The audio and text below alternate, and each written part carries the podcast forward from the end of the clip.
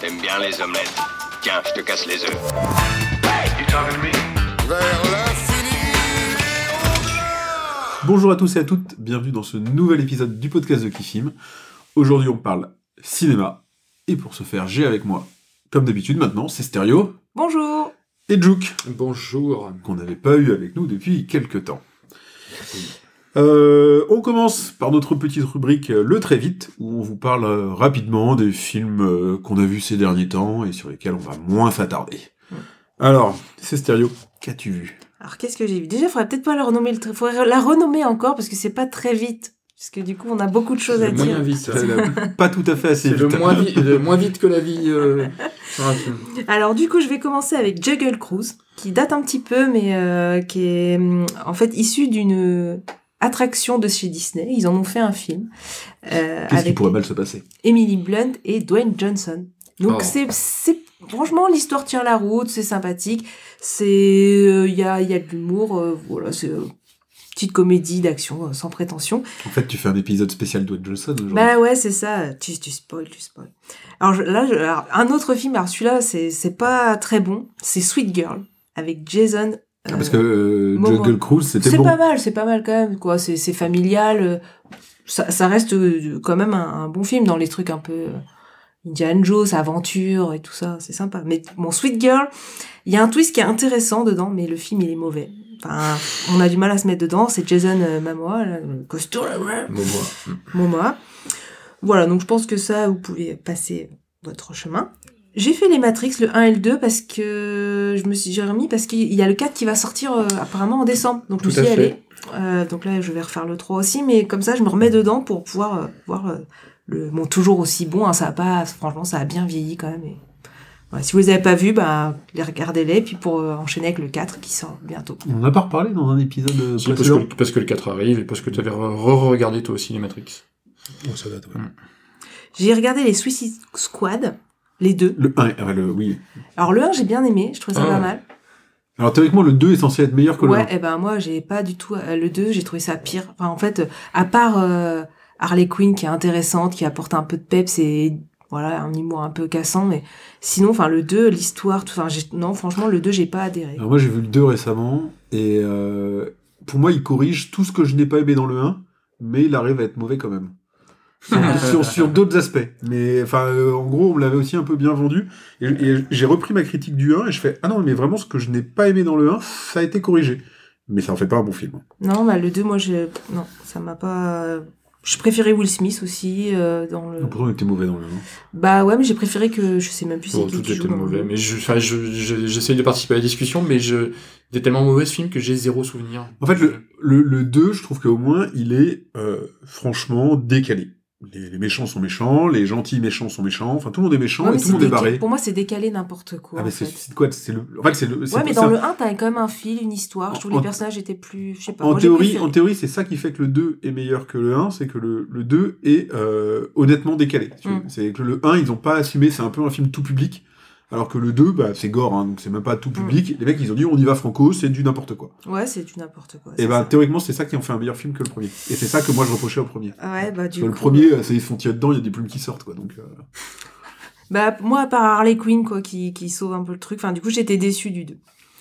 Après, j'ai fait pas mal de petites comédies romantiques et tout avant les films de Noël, là, du coup. C'est Il est trop bien, qui est un remake un peu du. That. Voilà, qui était sorti il y a très très longtemps. Bon, c'est sympathique. euh, voilà, je pense que ça sera pas votre cam à vous, mais ça passe bien. Ouais, je, je préfère garder plutôt, mon souvenir euh, ému de Elle est trop bien. ouais. que Ça reste voilà du, du teenage, euh, de comédie adolescente. J'ai vu Cendrillon, qui est pas très bon, qui était un, qui est plutôt euh, euh, comédie musicale, pourtant avec un casting correct, mais euh, non, ça, les chansons, tout, enfin, il y a rien qui, qui marche quoi, c'est pas bon. Un After Mortel, ça c'est plutôt sympathique, petite comédie romantique, ça sympathique et plutôt bien joué. Love Hard, qui est maintenant dans le top Netflix, là, avec euh, Nina Dobrev, qui jouait dans Vampire Diaries. Et ça change un petit peu, parce que euh, le beau gosse, la belle fille, tac tac, on fait un truc. Là, il y a un petit twist différent, et ça, ça, ça, ça fait sa, sa, sa singularité par rapport aux autres, et il est pas plutôt sympa. Donc j'ai vu The Greatest Showman, qui est un, pour moi un de mes films préférés, avec Hugh Jackman, donc euh, Wolverine à la base, hein, mais là qui incarne. que, quand même, le pauvre. Non, mais bon, c'est quand même euh, ce qu'il a fait un peu connaître, le, le, le rôle qu'il a fait connaître. Et en fait, Marcel c'est un chanteur. Il a beaucoup, il a été sur des scènes à Broadway. Et il danse, il chante. Et du coup, c'est ça, ça, ça fait bizarre la première fois qu'on le voit dans ce type de rôle, quoi. Et, euh, et donc, c'est sur euh, P.T. Barnum, sur sa vie, qui est un peu romancée, avec un très beau casting. Les chansons, enfin, l'album, moi, je suis fan. Enfin, pour moi, c'est un film qu'il faut voir. Il est beau, il est bien joué. Enfin, voilà, faut, faut vraiment, c'est un film à voir et je l'adore. Donc j'étais contente de le revoir. Là, on va pouvoir en parler tous les trois. On a vu Bac Nord. Mm. Alors moi, euh, je- j'ai déjà bon bah c'est un c'est un milieu que on connaît pas. hein. Moi, je suis pas du tout dans la police, les cités. euh, bon, voilà, je vis pas du tout près euh, dans ce dans, Ah oui, dans les quartiers. Enfin voilà, c'est quelque chose qu'on à part à la télé. Enfin voilà, on, on le vit pas au quotidien, que ça soit côté euh, côté police ou côté euh, vie dans les cités. Et c'est vrai que c'est bon, ça reste assez choquant de, de voir comment ça se passe parce que ça nous paraît loin. Et en fait, euh, pour moi, quand je vois des scènes comme ça, j'ai l'impression que oui, que ça se voit dans des films, sauf qu'en fait, c'est des scènes, euh, bah, c'est, la réalité de ce qui peut se passer. Et nous, on, est- on est tellement loin de ça, enfin, on le vit pas au quotidien et tout. Et euh, donc voilà, le film, enfin, en tout cas, j'ai pas, là, pour, pour ça que j'en ai pas fait un focus, je sais pas à quel point c'est réaliste. Je sais pas à quel point les personnages, euh, je sais, c'est marqué tiré de, de faits réels, mais après ils disent que c'est fictif. Alors du coup, on sait pas trop la part euh, du réel et du fictif dedans. C'est basé sur une histoire vraie. Hein, sur Oui, oui, c'est ça, mais le- du tout coup, le, euh, le- dans la deuxième partie du film qui est Ouais. montée sur l'enquête et tout ça, enfin, tout ça c'est vrai. Ouais.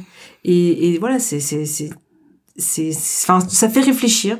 C'est important de, de, de savoir parce que voilà, c'est jamais tout blanc, tout noir. C'est, il y a du gris, quoi. C'est, Ouais, moi j'ai bien, moi j'ai bien aimé. euh, je l'ai trouvé. Alors pareil, euh, bien entendu, on a une connaissance euh, très relative de ces milieux-là chez nous, mais euh, je l'ai trouvé euh, assez crédible, assez réaliste. Ouais. Euh, les deux, l'antagonie entre les deux milieux, mais qui se mélangent parfois. Enfin, j'ai trouvé que ça tenait la route le, le Ouais. tout. Et puis euh, après, le gros du débat autour de ce film, c'était sur l'image qu'il pouvait renvoyer et, et la, la période où il sortait. Moi, je trouvais que c'est, c'était ni choquant ni perturbant, donc euh, moi, c'est plutôt un bon moment et sans avoir à me poser de questions Ouais. derrière. Quoi. Je trouve pas qu'il renvoie une image si négative, même. euh, euh, d'une population en l'occurrence enfin, c'est- non mais c'est les cités je veux dire tu sais qu'il se passe des choses dans les cités et tout mais c'est ah bah, c'est, c'est, Oui, même pas une cité, on c'est un, un huis clos, c'est-à-dire que tu rentres pas. oui non, quoi. mais d'accord mais on, lui- Enfin, on lui a reproché d'être raciste à ce film là et ça je le trouve pas Alors Ah non, ça, je suis d'accord, c'est non, l'exploitation ça- de l'extrême droite. Mais, euh, mais moi, c'est le problème que j'ai avec ce film, c'est que c'est qu'il est bien. Si on, on parle juste de l'objet cinéma, c'est un bon film. Si on parle de l'objet culturel dans l'ambiance actuelle, dans l'actualité, et de ce qu'il est censé retranscrire, là, moi, j'ai beaucoup plus de mal. C'est que euh, en effet, c'est très bien qu'il y ait un point de vue un peu moins manichéen sur les sur les flics qui dérapent, etc., et qu'on qu'on comprenne que que les flics sont pour la plupart, j'imagine, tous bien intentionnés et qu'un qu'un système, une, une situation fait que les mecs dérapent. Ça, c'est très bien. Mais si si le réalisateur veut être euh, assez objectif sur la vue des policiers, pourquoi il l'est pas sur la cité? La cité, les banlieues, c'est pas que des. Ouais, mais c'est pas le le sujet. Non, Bah, là, c'est la BAC Nord qui va, à- qui, intervient dans un Ah, mais endroit particulier. moi, moi, c'est pas- mon problème que j'ai avec ce film, c'est que d'un côté, t'as un point de vue qui est qui est assez qui est assez étayé sur les flics et qui est très bien, qui donne qui donne qui donne de la matière pour réfléchir sur le rôle, sur le rôle des flics et les problématiques qu'ils peuvent avoir. Mais de l'autre côté, c'est contrebalancé par une banlieue où la banlieue, en fait, grosso modo, dans tout le film, la banlieue, c'est un c'est un checkpoint avec des mecs avec des kalachnikovs. C'est un cliché.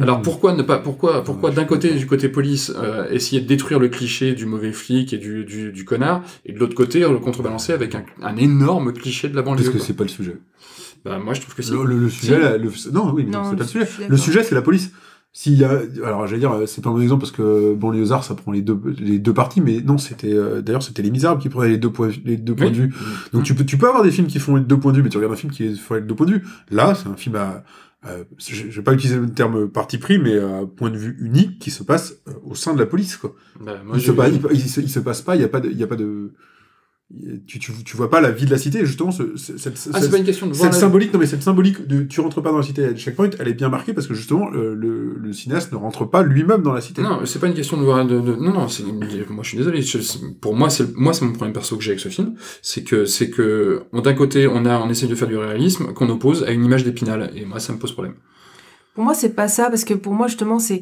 c'est, ils doivent intervenir sur des, trafiquants de drogue. Donc, on voit quand s'ils doivent intervenir Ouais, sur des trafiquants de drogue. Et du coup, ben oui, là où il y a de la drogue, ben c'est comme ça en fait. On, vit- on- ils interviennent pas sur euh, dans la vie dans la cité. Non, c'est la vie sur les Mhm. trafiquants de drogue dans les cités en Ouais, fait. c'est ce, Ouais. que je- c'est ce que je dis, ça revient. au- En fait, c'est le point de vue de la police. Quoi. Ouais.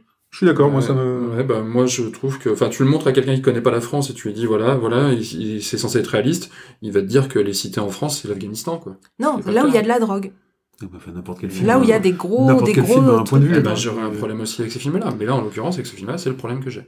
Mais en tout cas, enfin, moi, je trouvais que le, les, la, les, le, les- la casting était bon. Je trouve que les acteurs sont bons. Ça, et, euh, Ça, pas de problème. Ouais. Mais, euh, mais puis en plus, en plus, il sort juste après, euh, un an ou deux ans après Les Misérables, et là, je trouve qu'il soutient pas la, la, la comparaison, quoi. Pour moi. Ouais, pour moi, c'est pas la même chose. C'est pas les mêmes visées, c'est pas le même genre de film. mm, Il mm. faut voir les deux, hein, mais euh, ouais. Moi, je, en fait, voilà, c'est un parti pris, c'est un point de vue, bah, tu l'acceptes, c'est tout. Le mec, il a pas fait un documentaire, c'est son choix.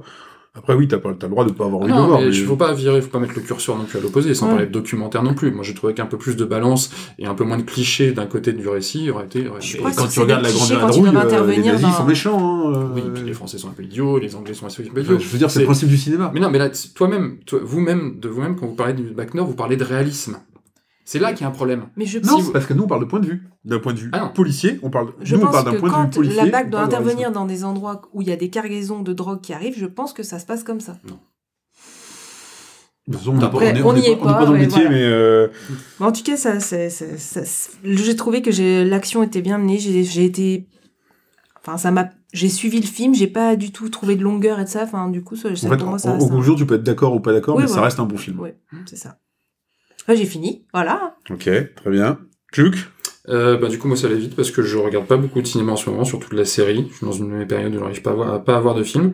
Donc, il y avait Back Nord, donc, dont on a parlé à l'instant. Euh, j'ai re-regardé, c'était la deuxième fois que je le regardais, Le Grand Bain. Et qui m'a permis de mieux l'apprécier, parce que la première fois, je voyais que c'était un bon film et j'aimais bien, mais il me déprimait, en fait, ce film. Je trouvais, je trouvais l'histoire et les personnages déprimants. Et là, maintenant, l'ayant vu une deuxième fois, j'ai réussi vraiment à, à- à trouver tout l'intérêt du film et, et du coup à sortir de ce côté euh, de ce côté misère sociale etc donc euh, donc j'ai j'ai beaucoup aimé. Et j'ai regardé 30 jours max que t'as- dont tu avais parlé Ouais. et là c'est pas possible quoi. Là c'est pas possible. Je c'est ce que j'ai mis dans la critique qui filme c'est que la bande à Fifi euh, j'aime beaucoup. La plus enfin j'ai vraiment une sympathie pour eux je les trouve drôles. J'aime bien leur humour potache mais dans 30 jours max, euh, il y a plus de potache, quoi. C'est lourd. Mm, C'est mm. lourd du début à la fin. C'est méga lourd, quoi. Il y a absolument tous les clichés. Les blagues sont lourdes au possible. Et là, non, même, même avec la sympathie que j'ai pour eux, là, c'est pas possible, quoi. Là, il y a, il y a vraiment rien dans ce film. Il y a, il y a plus, alors, le jeu d'acteur, c'est pas ce qu'on regarde quand on regarde la bande à Fifi. Euh, la réalisation, la musique, tout ça, on s'en fiche. Quand on les regarde, ce qu'on veut, c'est rigoler. Je suis désolé, moi, des, euh, des, euh, des PDCL pendant une, pendant une heure et demie, euh, c'est plus drôle, quoi. Je suis d'accord. bien Villebrock. Bah ouais, mais non, mais il y a autre chose, quoi. Mais on peut parler d'autres trucs, d'autres tas de trucs comme ça, quoi. J'aime bien, j'aime bien Jackass, et il y a autre chose. Là, il y a vraiment, euh, là, c'est vraiment, euh, c'est vraiment un coussin péteur pendant une heure et demie, quoi. Mm. Donc, euh, non, quoi. Moi, je connais pas la bande de Fifi, j'avais pas l'intention de voir ce film, donc euh, Non, tu vas pas aimer. moi, j'ai pas prévu de le regarder. Voilà. Ok. Ah bah moi, j'ai un très vite qui va être long. Allez. Parce que euh, moi, je trouve qu'en ce moment, il n'y a pas de série, donc je ne regarde pas de série, je ne regarde que des films. Je, je sais pas, je trouve que c'est la, je trouve que, je trouve c'est la misère en ce moment. Donc bon, bref, ce n'est pas, n'est pas le sujet d'aujourd'hui. Alors, euh, j'ai vu euh, dans le très vite Red Notice, mais on va en reparler. Mm. Euh, Back Nord, on en a parlé. Euh, j'ai vu Stillwater avec euh, Matt Damon en France. Mm. Euh, le plus gros problème de ce film, en fait, c'est qu'il a été tourné en anglais avec Camille Cotin qui parle en anglais. Mm. Et que dans, du coup, je l'ai vu en VF et Camille Cotin se double elle-même. Ah oui, Et donc, tu vois Camille Cotin qui parle avec sa voix, mais avec ses lèvres qui, avec ses lèvres qui suivent pas ses mots. d'accord. Et ça m'a perturbé pendant tout le film. Sinon, je trouve ouais, le film euh, trop long, en général. Pas mauvais, mais trop long pour le sujet. Euh, j'ai vu La Nuée, euh, qui est un film français sur une, euh, une, une nana euh, qui élève des insectes pour faire de la farine. Et puis Ouais. ça se transforme euh, plus ou moins en thriller film d'horreur.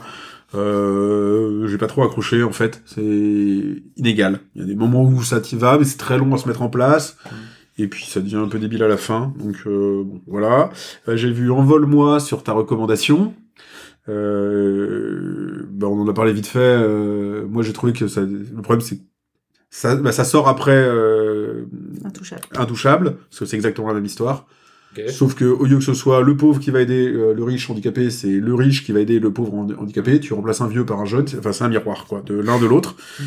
Et euh, en fait, le problème du riche qui va aider le pauvre handicapé, c'est qu'il règle tous les problèmes à coups de pognon. Mhm. Ah, t'aimes le foot? Bah tiens, je te paye des places dans les meilleures tribunes du PSG. Ou, euh, enfin, c'est du coup, c'est que du pognon tout le temps.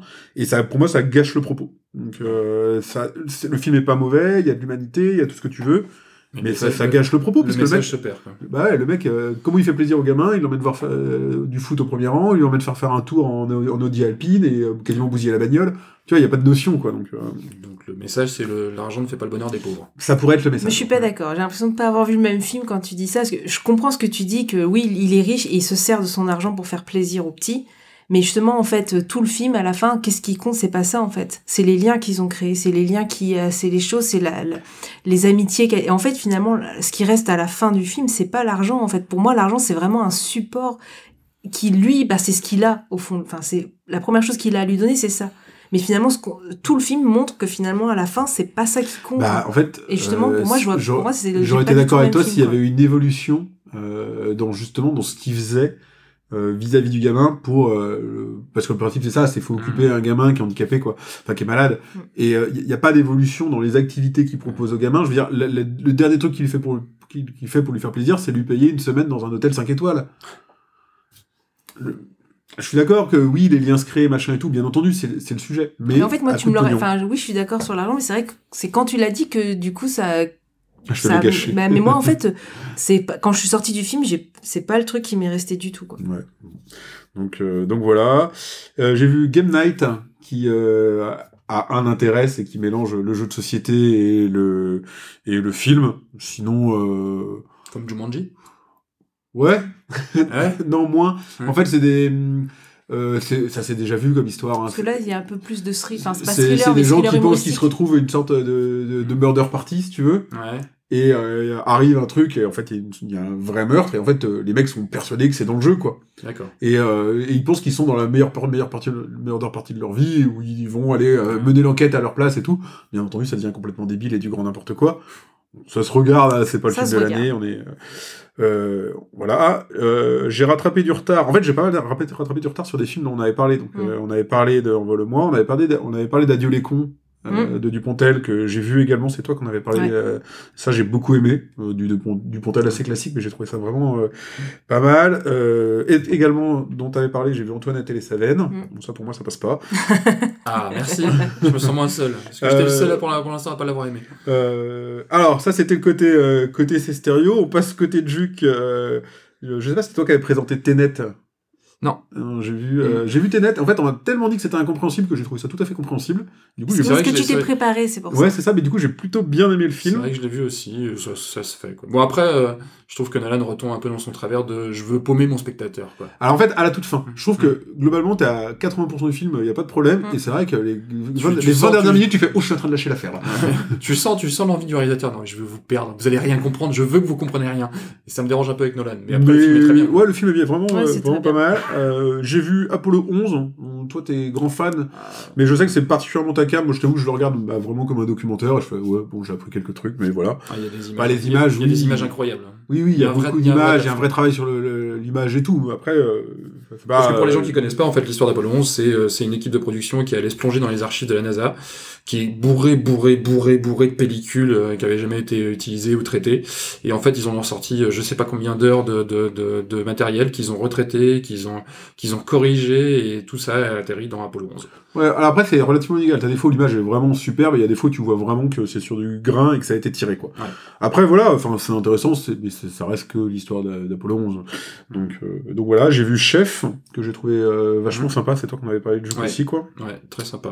Pas un grand film, mais un film sympathique et bien, bien fait, quoi. Ouais, ouais, donc j'ai trouvé ça, j'ai trouvé ça pas mal. Avec une BO incroyable. Euh, j'ai rattrapé beaucoup de retard en regardant Cuisine et Dépendance aussi. Ok. Euh, de, donc, euh, on avait reparlé à la mort de Bakri. Mhm. Euh, que pas d'ailleurs le meilleur film de Bakri. C'est Non. très euh, cinéma euh, des années 90. Enfin, c'est tellement né dans les, Non, mais après on, dans retrouve, années- on retrouve l'esprit un air de famille. Ouais, on, on est un peu moins bien, quoi. Ouais. Mais euh, voilà. Et euh, j'ai regardé This is England. Ok. euh, qui est vachement euh, intéressant, qui est sur euh, Les hooligans. euh, pas les hooligans, Non, les les, euh, skinheads. ouais, les skinheads. Donc un gamin de 12 ans, en fait, un peu euh, mal dans sa peau, un peu rejeté par les autres, et en fait, qui va trouver, euh, qui va trouver euh, bah, de l'amitié dans un groupe de skinheads. Mm. Euh, Mais en fait, c'est des gentils skinheads, jusqu'arrive euh, le moment où il y a le méchant skinhead euh, raciste, et il va se faire un peu embrigader. Et le film est vachement intéressant, le gamin joue hyper bien, la construction c'est super sympa. Par contre, la fin c'est... euh, voilà.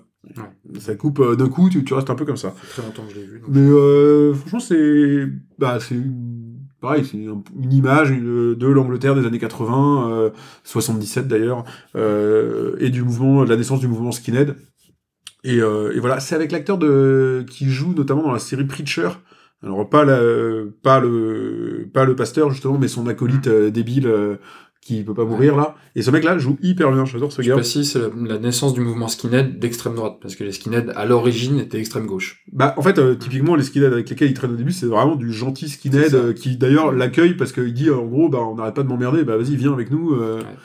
Et euh, voilà, et le gamin, il s'achète ses Doc Martens et tout. Pour euh, l'anecdote, c'est qu'en fait, les mecs, en fait, étaient des, des petits délinquants, mais pas méchants, et ils se rasaient le crâne parce que la police montait à l'époque en, en Angleterre, en fait, les, les choper par les cheveux. Voilà. Donc, euh, donc voilà. Et euh, je crois ne pas en avoir parlé, j'ai vu Miss. Et, Ouais. Mi- et Miss, c'est vachement bien. C'est euh, donc sur un garçon euh, qui est pas transsexuel, mais euh, qui est euh, bah, qui, qui se sent femme. Mm. Et euh, et voilà, en gros, il est un peu toujours poussé à qu'est-ce que tu veux faire de ta vie. Et puis en gros, bah qu'est-ce que je veux faire de ma vie Bah je veux je veux gagner Miss France. Mm. Et du coup, il va s'inscrire à des concours de beauté, il va euh, se faire coacher pour apprendre à marcher comme une femme, se comporter comme une femme, et ça va marcher. Et euh, enfin, ça, pour le coup, c'est euh, c'est hyper humain. Enfin, on a vraiment trouvé ça euh, génial. C'est euh, c'est de la tragicomédie si tu Mm. veux, mais euh, ça, j'aurais pu en faire un- vraiment un focus. C'est, ça vaut vraiment le coup d'être vu. L'acteur est inconnu. Euh, Mm. C'est peut-être son premier long métrage et il joue. Enfin, c'est incroyable comment on peut aussi bien jouer un rôle comme ça, quoi. Ouais, j'ai commencé à le regarder. euh, je veux l'aimer ce film parce que j'adore le propos et que je trouve ça hyper intéressant et qu'en effet l'acteur principal est incroyable. Euh, j'ai été arrêté par. euh, alors, bon, je pense que j'y retournerai, hein, je vais le regarder euh, tôt ou tard, mais j'ai été arrêté un peu par les par les rôles secondaires que j'ai trouvé trop clichés et qui m'ont empêché au début de rentrer dans le euh, film. Ouais. Ouais, ben va continuer dans le film parce qu'ils évoluent tous en fait. Et Ouais, euh, au début c'est incroyable, ils sont chiants quoi. No- no- notamment les autres Miss euh, Ouais. qui sont euh, bah, très clichés Miss France, Mm. t'as du Mm. t'as du gros chamboulement là-dedans qui justement donne un, un côté humain. C'est vraiment franchement nous on a adoré. hein. C'est un super film euh, qui vaut le coup d'être vu, mais alors euh, rien que la performance d'acteur elle est ouf quoi. Ouais. Donc euh, donc voilà. J'en ai sûrement d'autres, mais je, je vais arrêter là déjà. euh. C'est déjà pas mal. Ouais ouais, c'est un peu deux trois films par semaine en ce moment. donc, euh. On continue euh, avec les focus. On garde le même ordre. Alors Tout à fait. Ouais, c'est stéréo. Sur quoi euh, se focus-t-on? Ouais, on Euh, est sur un podcast action, donc on va parler que de films d'action euh, aujourd'hui. Non. Ah, non, un non, peu- non, non, non, non, Si. non, je suis pas d'accord. Moi, je l'ai pas vu, mais je suis pas d'accord. Bah, à partir du moment où il y a des vaisseaux, des tirs et tout ça, il y a de l'action. C'est pas des comédies romantiques, euh, voilà. Oui, dans ces cas, dans une, dans une- dans une comédie romantique, un mec court vers une voiture, c'est de l'action, donc c'est un film d'action. non, mais à partir où il y a des attaques, des guerres et des, des là, machins, tu, c'est... tu, tu, tu caricatures. là. Donc j'ai parlé de Red Notice qui est sorti donc euh, le 12 novembre sur la plateforme Netflix. Je suis curieux d'entendre ce que tu vas en dire. Ouais. Alors donc le réalisateur c'est Rawson Marshall Turber. Je, Ah. il, a, il a fait des choses mais pas des gros, enfin voilà, pas des choses que moi je connais. Le casting, on va dire, c'est quand même un casting 3 étoiles. Hein Pourquoi? Parce qu'il y a Dwayne Johnson qui est euh, The Rock, qui est le le Qui est le plus bankable. ouais, qui est de- super de- bankable, de- voilà, c'est tout. donc qui a joué dans Jumanji, San Andreas, Fast and Furious, euh, que des films euh, du coup pareil, Que d'action. des films d'auteur. Voilà. Il y a Ryan Reynolds, hein, donc, Bankable à euh, mort. Bankable aussi. Donc Ouais. c'est pour ça qu'il y a un casting euh, fou. Hein. Deadpool, euh, Free Guy, j'en avais parlé, Hitman et Bodyguard, puis euh, plein d'autres. Et Gal Gadot pour la partie féminine, qui est du coup devenue, je crois, grâce à ce film, une des actrices les mieux payées de Non, avec 2020. Wonder Woman. Ouais, mais là, Oui. ce film-là aussi. Hein. Et euh, Ouais, du coup, pris 20 euh, millions. Ils ont tous pris 20 millions. Wonder Woman, comme on a dit, et donc elle a incarné dans pas que Wonder Woman, dans tous les films d'ici du coup qui sont Mm. sortis avec. Elle a joué, en fait, ils ont tous les trois joué dans Fast and Furious, donc je pense que c'est ce qui a fait aussi euh, peut-être que je sais pas si c'était dans les mêmes parce que j'ai pas trop suivi la C'était saga. Ryan Reynolds qui était dans euh, Fast and Furious Apparemment, il a Je joué les ai dans. tous vus, je me les suis tous Bah, infligés, j'ai ça me dit regardé sa rien. bio, il y avait marqué euh, Fast and Furious. Ouais, il suffit qu'il ait fait une apparition, tu vois. Ça Ah me ouais, dit rien. c'est Je, me suis infligé pendant le confinement et tous les Fast and Furious. Ouais, des fois, c'est comme ça. Et me dit rien. Ouais, bah, euh, à vérifier. Donc, c'est une C'est comédie possible que je d'action me sois endormi pendant 5 Ouais. minutes. Avec un budget assez euh, conséquent, donc 160 millions, voire 200 millions de dollars. Alors, tu peut-être sans ou avec marketing, je sais pas trop, mais 100 150 ou 160 sans marketing. voilà, donc c'est quand même beaucoup. C'est le énorme. plus cher de Netflix. C'est le budget Alors, le plus cher de Netflix. Sachant qu'ils ils l'ont, euh, ils l'ont pas, ils n'ont fait que l'acheter. Oui, parce qu'en fait, il était prévu pour le cinéma et avec le Covid, les retards, finalement, la plateforme l'a pris pour elle et l'a diffusé sur, euh, sur sa plateforme. Et, c'est et comme sans spoiler, et avec le fait que le scénario soit tellement mauvais que les, les studios l'ont lâché, quoi.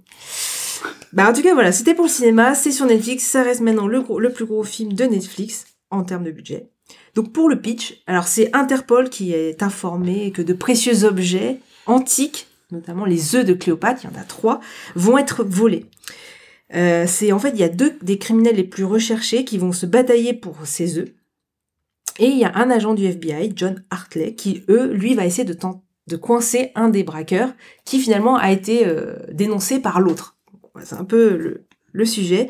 Et en fait, il va se retrouver piégé, il va devoir collaborer avec, euh, avec le criminel, et puis il va y avoir des histoires, etc. Et je ne t'en dis pas plus, parce qu'il y a des petits retournements de situation, etc. Je peux pas en dire plus au niveau de, de l'histoire. Alors, moi, ce que j'ai bien aimé dans l'histoire, c'est qu'il y a du, c'est, c'est de la comédie, donc il y a du second degré. Je pense que c'est un peu du Ryan Reynolds et du Ryan Reynolds, un peu comme dans Free Guy où il a, enfin, son personnage Bah, toujours un peu décalé. Malheureusement, peu l'acteur est super sympa, euh, t'as envie d'adorer cet acteur, mais il ne fait rien d'autre que ça, quoi. Voilà. Donc euh, du, voilà, du second degré. Donc, il- mais bon, j'aime quand même les, les donc les acteurs parce que moi j'aime les regarder. Les trois, ça marche bien. Bah, Dwayne. Johnson fait du Dwayne Johnson, euh, Voilà. Ryan Reynolds fait du Ryan Reynolds, et euh, Gal Gadot a des jambes qui vont jusqu'au sol.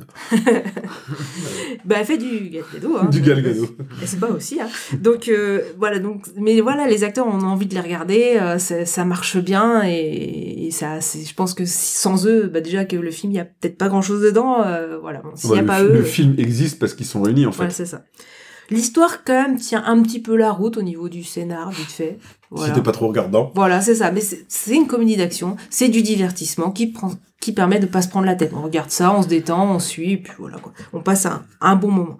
Moi, ce que j'ai pas aimé, bah du coup, c'était bah, je trouve les effets spéciaux pour un truc de ce budget, euh, enfin, tu- notamment bah, la scène du taureau. Hein, je spoil rien que ça, mais le taureau, il, euh, il a été rajouté. Enfin, en fait, on n'y croit pas du tout. C'est horrible. C'est très mal fait. Cette Enfin, scène, elle arrive, mais comme un cheveu sur la soupe, quoi. Elle a rien à foutre là, quoi. bah oui aussi, mais en fait, enfin déjà c'est mal fait. Enfin tu vois la- le, le taureau arrive, tu fais mais c'est quoi ça? Tu vois bien qu'il est, enfin que c'est du faux. Enfin c'est pour un budget à ça de faire un truc aussi mal fait. Enfin c'est fou. Euh, après euh, bon bah voilà c'est qu'est-ce que qu'est-ce qu'on peut dire d'autre de négatif? Bah oui c'est qu'il y a pas d'histoire, mais moi, j'ai- après Moi, j'ai des trucs, alors, mais j'attends que tu finisses. mais voilà enfin du coup si vous voulez regarder un truc qui vous prend pas la tête, le casting est sympa et puis voilà ça, ça c'est divertissant. C'est possible qu'il y ait un 2, vu le Ah, casting. non, c'est prévu qu'il y ait un 2. Euh, je crois que c'est pas encore euh, vendu, vendu. hein. La fin, façon, ne, ne fait que ouvrir un 2. Ah oui, elle ouvre, mais c'est pas encore fait. Netflix, euh, son objectif maintenant, c'est de faire des suites. Hein. Euh, C'est Old Guard, t'auras un 2, euh, Red Notice, t'auras un c'est 2. Voilà, c'est pas encore fait. Oui, mais non, oui, il y a de grandes chances qu'il y ait un 2 parce que Ouais, déjà. c'est pas impossible euh, que s'il y ait beaucoup de retours négatifs, euh, Netflix se dise non, on va peut-être pas y aller. mais quoi. bah, en fait, c'est des films qui peuvent pas échouer. T'as des. T'as Ouais, non, mais. En fait, déjà, les acteurs t'as t'as- 2 millions de personnes, ils se connectent à Netflix, ils le voient. Ils vont dire, on a 2 t'as- millions de personnes qui l'ont vu. Les données acteurs comme- sont pour déjà, ils, sont, ils ont envie de le À faire. 20 millions, à 20 millions le film, ils peuvent. Donc, euh, donc voilà pour, pour Red Notice, mais voilà. c'est Alors- n'attendez si vous n'attendez rien, bah, du coup, vous déçus. serez pas déçus. Vous regarderez un film d'action un peu drôle, divertissant. Alors en fait, c'est le bon résumé du film parce que euh, pour résumer Red Notice en deux phrases, c'est qu'en fait ce film euh, n'a rien de bon, mais n'a rien de mauvais. C'est le film euh, complètement neutre. Vite vu, vite oublié, quoi. C'est exact, c'est le ça. film parfait du dimanche soir Mm. que tu regardes, que tu, enfin, c'est de toute façon, c'est ce que fait Netflix. C'est un film que tu consommes. Donc tu le consommes, t'es là, t'es contente parce que euh, clairement c'est parce que les acteurs sont là. Et en fait, t'as aucune prise de risque sur le film. C'est-à-dire que la musique du film, c'est un pastiche de James Bond. La fin du film, c'est un, bah, c'est un, un remix de euh, Indiana Jones. T'as des morceaux, c'est de la copie de True Lies. Enfin, en fait, tout n'est que des, des, des morceaux de, de choses que t'as déjà vues au cinéma, euh, assemblés Ouais. au sein d'un autre d'un autre film avec des acteurs bankable. Donc t'as zéro prise de risque, t'as un scénario qui euh, fait pas de vagues, bon qui tient pas la route hein, bien entendu, mais qui fait pas de vagues, euh, des scènes qui sont filmées mais avec des plans euh, à la euh, qui ont déjà été vus ailleurs, donc t'as Ouais. pas t'as des chorégraphies, Rien de neuf, les chorégraphies, les bastons et tout, euh, rien de neuf, mais pas du coup pas de prise de risque. Ouais. Donc en fait tu- c'est vraiment ça, c'est tu En fait, si tu, ce que disait euh, c'est Stéréo, c'est exactement ça. Si tu le regardes en te disant, euh, en gros, je vais, je- ça va être mauvais, et ben à la fin tu fais, oh, bah, c'était mauvais comme je m'y attendais. Du coup, ça va. Mais c'est divertissant et tu passes Ouais. quand même un moment correct quand tu sais ce que tu vas regarder. Mais Netflix, ils, ouais, là-dessus, quand, ils ach- quand eux, ils achètent ça, en gros, euh, je crois que c'est Universal qui devait le faire au début, Oui. et Universal s'est dit, bah, nous, on va le planter, ce film. Euh, donc, euh, donc, en gros, ils ont cherché à s'en débarrasser. Euh, Netflix, ils mettent un gros paquet de pognon sur la table, mais eux, ils s'en foutent parce qu'ils le mettent sur leur homepage pour 2 millions de personnes, et ils savent qu'à la fin, ils te font, il y a 2 millions de personnes qui l'ont vu. Donc, on fait une suite. Mm. Ils s'en foutent, hein. Ouais. Mais oui, ça leur a coûté. euh, Je sais pas si je le regarderai. Je sais, j'ai beaucoup de sympathie, enfin, c'est ce qu'on disait tout à l'heure, j'ai énormément de sympathie pour Ryan Reynolds. En effet, on a envie d'adorer le mec parce qu'il est honnêtement drôle et puis que quand tu vois deux, trois fois euh, ses, ses conneries sur les, sur les réseaux sociaux, c'est un mec vraiment sympathique et drôle. Mais pff, il, fait, il fait que de la bouse, quoi. Bon, ouais, Enfin, après, pas que de la bouse, Frigga, il j'exagère. était bien. J'ai bien aimé Frigga. J'exagère, j'exagère. J'ai- J'aime bien Deadpool Mais il fait que du film responsable comme ça. Et ce genre de film, moi, ça me ouais. Bah, il est temps, il, il est temps qu'il sorte de son rôle. Pour faire un parallèle, c'est j'aurais l'impression d'aller au restaurant et qu'on me file un mentir réchauffé au micro-ondes, quoi. Ah non, pas tout à fait. Ah, je suis parmentier maison, réchauffé au ping ronde. non, mais oui, c'est. Ouais. Donc, euh, bon. Mais Ouais, on sait ce qu'on va regarder. En fait. Ouais, c'est vraiment ça. Enfin, si, euh, si tu le prends pour ce qu'il est Et- ce que je regarderai. et que tu te dis, et que tu te dis, euh, je vais juste pas réfléchir et consommer le truc, tu vois, avec des potes en mangeant du popcorn, bah écoute, fais-le, vas-y, y a pas de problème. Quoi. Mm. Mais pour le reste, c'est c'est de la reprise de plein d'autres trucs meilleurs au rabais, quoi. Bon, il en faut. Oui. Et puis c'est pas le pire qu'on ait vu dans ce genre. Non. Voilà. Ok, très bien, on est d'accord. Incroyable. Incroyable. Euh, Duke Et moi, je vais vous parler de Dune, du coup, que je suis allé voir au cinéma. Euh, bon, je vais vous faire l'économie du pitch, que à peu près beaucoup de gens, enfin au moins, que j'allais dire Non, tout le monde, mais énormément de gens connaissent. Moi je veux bien le pitch. Alors sans spoiler parce que je ne l'ai pas vu. Ah, Bah, en fait, vu euh, oui, je mais tu l'avais vu. Mais t'as vu, t'as vu le Dune de Lynch? Non. Ah. Et j'ai pas lu les livres. Et Et j'ai pas joué aux jeux de société. La totale. Eh je ben, suis, allons-y, je suis vierge de Tu es ignorant de Dieu. On est dans le futur. On est dans le futur. Le, le- le- le- le- les humains sont sur plusieurs planètes. euh, tout est dirigé par un empereur. euh, on suit plusieurs familles. Donc t'as les Harkonnen qui symbolisent un peu les méchants, les Atreides qui symbolisent, qui symbolisent un peu les gentils. Le héros du film c'est Paul Atreides, le fils, le fils de, de- de- du roi, euh, du roi, du, du roi duc Leto Atreides, du duc pardon. C'est les gentils ou les méchants les Adrede Gentil, gentil. Et au milieu de tout ça, au milieu de tout ça, t'as une planète qui s'appelle Arrakis, qu'on surnomme Dune, où euh, est exploitée l'épice, qui est une substance qui, que tu peux ingérer et qui est très utilisée par la guilde des voyageurs. La guilde des voyageurs, c'est des gens très importants parce que c'est ceux qui permettent de voyager de planète en planète en repliant l'espace, donc en pouvant voyager sans que les voyages durent 4 millions d'années. Voilà. Euh, Dune était exploitée, euh, appartient à l'empereur. Elle était exploitée par les Harkonnen et l'empereur décide de retirer les Harkonnen de Dune pour euh, pour que ce soit les Atreides qui euh, qui s'occupent de la planète. Tout ça avec un dessin derrière de de de faire de, la- de provoquer une guerre pour que l'empereur ait la main mise vraiment entièrement parce qu'il a peur que le duc Leto Atreides prenne le pouvoir. Voilà. Dans les bouquins, c'est un peu plus dilué que ça et on comprend plus de choses parce qu'il y a aussi des affaires de famille euh, qui sont pas expliquées dans les films. Mais grosso modo, le pitch, c'est ça. Donc le film commence où euh, on va suivre, on va suivre le duc Leto Atreides, sa famille et notamment son fils Paul Atreides, qui est joué par Timothée Chalamet, euh, qui partent pour Arrakis pour exploiter, pour exploiter l'épice et s'occuper de la planète. Euh, voilà, je vais laisser le reste parce que sinon on va spoiler si t'as vraiment rien lu et rien vu. La plupart des gens connaissent et savent, euh, ce, qui, se passe derrière. D'autant que le Dune de Denis Villeneuve reprend grosso modo le scénario du Dune de Lynch, à part qu'il va l'étaler sur deux films au lieu de le faire sur un seul film comme Lynch l'avait fait. Mon avis sur Dune, euh, j'ai déjà, un- j'ai déjà un a priori positif sur Denis Villeneuve que je trouve incroyable comme réalisateur. Euh, le film est excellent, les, les CGI sont géniales, c'est-à-dire qu'on les voit même, on les voit pas. C'est quoi? Les CGI, c'est les effets spéciaux. Effets spéciaux. On les voit pas. Euh, le, le film respecte plus, en plus, la, la, la, vis- la vision de Herbert, l'écrivain de l'écrivain du, du bouquin, qui était quelqu'un qui était très écolo, qui déjà dans les années 70, sur les années 70 parlait d'écologie.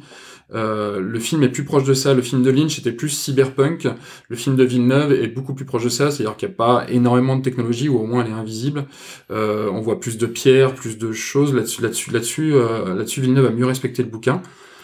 Les acteurs sont incroyables. Timothée Chalamet, moi j'ai envie de le détester parce qu'on on dirait un petit gamin sorti d'une série, d'une série teenager, mais il est incroyable ce gosse. C'est que dans tous les films où il joue, il est totalement juste.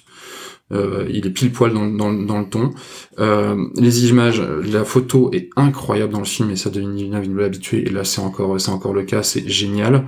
Euh, la bande son, pour peu qu'on le voit au cinéma avec vraiment une grosse sono, elle est hallucinante. C'est qu'elle fait partie vraiment de l'image et du film. Euh, voilà, donc c'est pour moi un film excellent. J'ai un reproche à lui faire et c'est le reproche que je fais tout le temps à Denis Villeneuve, qui est un faux reproche. C'est que Denis Villeneuve euh, a tendance à laisser durer ses scènes, à les laisser couler. Et malheureusement, dans certains de ses films, c'était le cas dans Blade Runner 2049, ça crée des petites longueurs dans le film. Et donc, je dis que c'est un, faux défaut que je lui reproche, parce que pour moi, c'est aussi important que des réalisateurs comme Denis Villeneuve aient encore la possibilité de faire des choses comme ça. Maintenant, la plupart des films, faut que ça soit ultra rythmé, il y a des plans de coupe toutes les deux secondes, faut que la musique pète dans tous les sens et qu'il y ait du rythme tout le temps, que ça explose, etc. Denis Villeneuve, lui, c'est l'un des rares réalisateurs à avoir encore le droit de ne pas faire ça et de laisser durer ses scènes, de laisser jouer ses acteurs. Malheureusement, pour moi, le contre-pied, c'est que ça crée quelques petites longueurs. Ça suffit pas pour moi pour ne pas aimer le film, je l'ai trouvé incroyable. Euh, je l'ai vu avec ma compagne qui l'a trouvé incroyable aussi. Et, euh, et voilà, un vrai Denis Villeneuve. Pour moi, d'ailleurs, c'est ce que j'ai mis sur ma critique du film. C'est, ça se résume en Denis Villeneuve. C'est du, c'est incroyable à plein d'égards. Il y a un petit défaut. C'est ces petites longueurs dans quelques scènes. Mais, euh, mais, mais pour moi, le film est vraiment incroyable. C'est stéréo. J'écoute, j'écoute. Non, je vais pas être au- aussi dithyrambique sur le film. En fait, je pense que t'as as dit quelque chose dès le début, et en fait, tout de suite, ça m'a fait- ça m'a parlé. C'est-à-dire que tout le monde connaît. Et non, en fait. Plein de gens, j'ai dit plein de gens. Ouais, mais. J'allais dire tout le monde et je me suis surpris. Et non, exactement, t'as dit la plupart. Et, Et en fait, je suis tu, tu, tu viens justement, t'as as, mis le doigt sur quelque chose, c'est-à-dire que moi, je ne connais pas l'univers de Dune, rien du tout. Les livres, je sais que c'était un bon film, donc je me suis dit, j'y vais, euh, cinéma, euh, siège machin, son euh, fou, pour voir, euh, soi-disant, un des meilleurs films de l'année. Donc euh, moi, bah, c'est là. Donc là, on a des attentes. On parlait tout à l'heure d'attente. Là, on attend beaucoup. On voit le film. Moi, je ne connais rien. Et t'as as tout bien dit, c'est-à-dire qu'à partir du moment où tu connais rien, t'es perdu. Moi, le film, il m'a, moi, franchement, l'histoire, déjà, je, je- à la fin, je au dé- même dès le début, en fait, il t'explique vite fait qui est qui, mais tu sais pas qui est qui, tu comprends pas les enjeux. Donc, le film, en fait, il essaie de te résumer vite fait pour que tu parles dans l'histoire, et en même temps, il est long. C'est, c'est ça qui est encore plus fou, c'est que le film, il est long, et en même temps, il t'explique mal l'histoire. T'as pas le détail des personnages, tu comprends pas pourquoi ils sont, pourquoi là, ils sont en guerre, tu, enfin, du coup, c'est, c'est fou d'arriver à faire son En fait, pense d'avoir les deux en même que temps. c'est pas, c'est pas que t'as compris, c'est pas que t'as pas compris pour moi, c'est qu'il il te manque, t'aurais voulu d'autres parties de l'histoire et le, le reste de l'histoire. Ce qui est peut-être une preuve que Villeneuve a bien fait son boulot, c'est qu'on a envie d'en savoir plus sur l'univers de Dune. Mais moi, à l'époque où j'ai vu le Dune de Lynch, j'avais pas lu les bouquins et le scénario m'a pas, et c'est quasiment le- même scénario, Mm.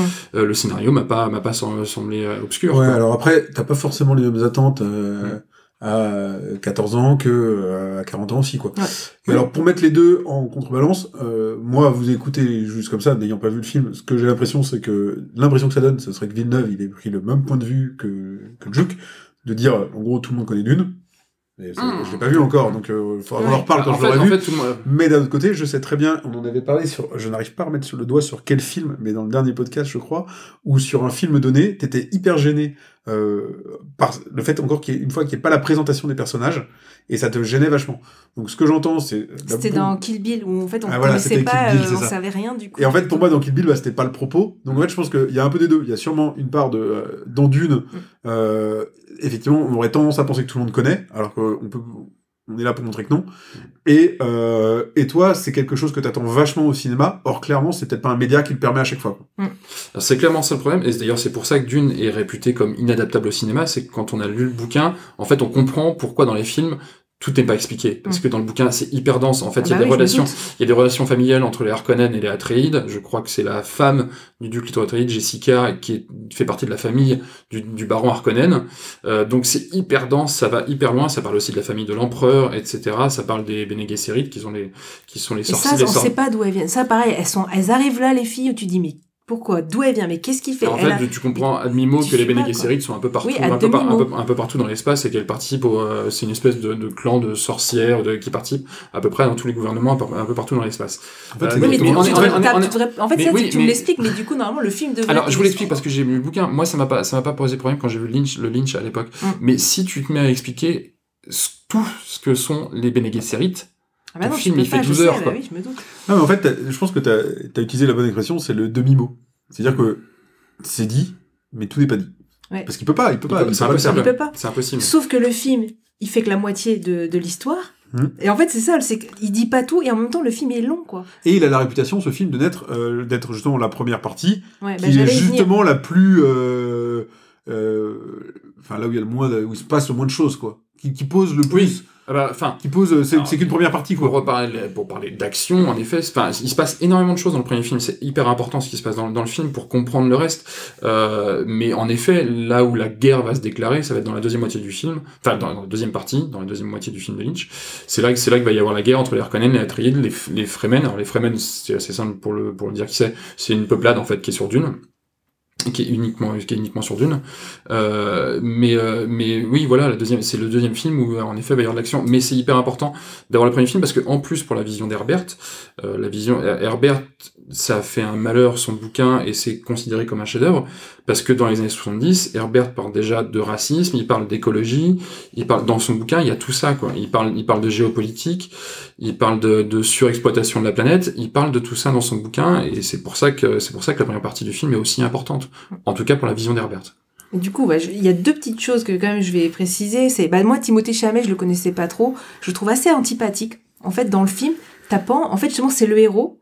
Et en fait, bah, t'as pas envie que ça soit lui qui, qui, qui réussisse, en fait. Parce que, je sais pas, il, alors, c'est peut-être ça dans le livre, hein. Donc, peut-être que c'est, c'est, c'est son rôle. Mais en fait, quand tu vois le film, moi qui connais rien, dis, mais en fait, le gars, t'as pas envie qu'il réussisse son, J'ai l'impression que vous parlez d'Anakin Skywalker dans Bah. Star Wars 1. c'est exactement le même type de rôle en fait c'est exactement le même type de Ah, personnage c'est horreur, j'avais C'est le détesté même, ça. c'est- non, mais c'est le même type de personnage, en tout cas dans le bouquin, parce que Paul Atreides, en fait, c'est un gamin, un gamin de, de, de dirigeant, un, bo- un, un gosse de riche, qui va se retrouver euh, mêlé à tout ça et qui va, qui va prendre, qui va. C'est, c'est le, le parcours initiatique du gosse, quoi. Mais il paraît pas, Comme- pas, pas d'émotion, il paraît très froid. Très... Enfin, il, tu sens pas de, de, de, ouais, de. Il est très froid. Et donc la dernière chose, alors je vais, ça reste un bon film pour quand on sait ce qu'on va voir, c'est pareil, ça, ça reste un bon film l'âge de critique parce que moi j'y connaissais rien et que ça m'a un peu déçu parce que j'attendais beaucoup. Et la deuxième chose, c'est que justement pendant tout le film, le gamin il a des visions. Donc tu le vois, on le voit avoir ses visions. Et donc t'attends ces visions. Sauf qu'en fait, elles n'arriveront jamais parce que c'est dans la suite. Donc en fait, je trouve que c'est un peu se foutre un peu du téléspectateur parce qu'en plus, ils attendaient de savoir si le 1 allait réussir pour faire le 2. Ça, c'était un Du deal coup- du réalisateur Ça, avec la production. Mais du coup, ça veut dire potentiellement le film finalement il marche pas. Bah toi, en fait, tu l'as dans l'os quoi. Tu vois un film, on, te, on te vend le, le 2 qui n'arrivera peut-être jamais. Moi, j'ai trouvé ça moi, extrêmement couillu de la part de Villeneuve, c'est de, de prendre cet accord-là avec les, avec les studios, de se dire, je vais, en plus, Villeneuve le dit lui-même dans les interviews, il est ultra fan de Dune depuis qu'il est gosse. Il se dit, je vais faire le film, la vision que j'en ai de ce film, je veux qu'il soit ultra réussi. Le seul moyen que j'en ai, c'est de prendre le pari de faire un premier film et de prendre le pari qui va, qui va, qui va marcher pour avoir le droit de faire tout mon film. Je trouvais ça couillu. hein. C'est pas le pari du siècle. hein. Euh, fallait quand même. Bah, en tout cas, Blade, enfin- Blade- Blade Run- Blade Runner, Blade Runner a été un, a été un échec commercial. hein. On peut en parler, ouais. Mais du coup, enfin toi, tu sais ce qui se passe. Moi, du coup, j'ai vu tout le film. On me vend le 2. Et puis, pouf, ça finit. Tu fais, bon, bah, j'attends 4 ans maintenant. Bah, ouais, c'est bien. Bah, Bon, après, c'est pas la première bien. fois que ça arrive. tu vois, non, bah, Je te rappelle que t'as- je t'a- je te rappelle que t'attends Avatar 2 depuis environ 8 ans. Oui, mais ça. euh, Mais bon, il y a une fin à Avatar 1. Il devait pas y avoir d'Avatar 2. C'est pas pareil. Il Ah, je crois que s'il était Ah, annoncé non, dès la non, non, non, je crois. Oui, parce que ça a marché, mais à la base, il devait pas y en avoir. Mais on parlait de Matrix, euh, entre le 2 et le 3, il y a eu 9 mois d'écart. Ah, parce ont- qu'ils ils ont prévu le coup. Là, le gars, bah non, il attend. Et maintenant, on attend 4 ans pour avoir la suite, quoi. Donc, c'est Ouais, peu- je comprends la frustration, mais c'est pas si grave, c'est bien aussi d'attendre aussi les choses. et D'un point de vue industriel, ça me choque pas.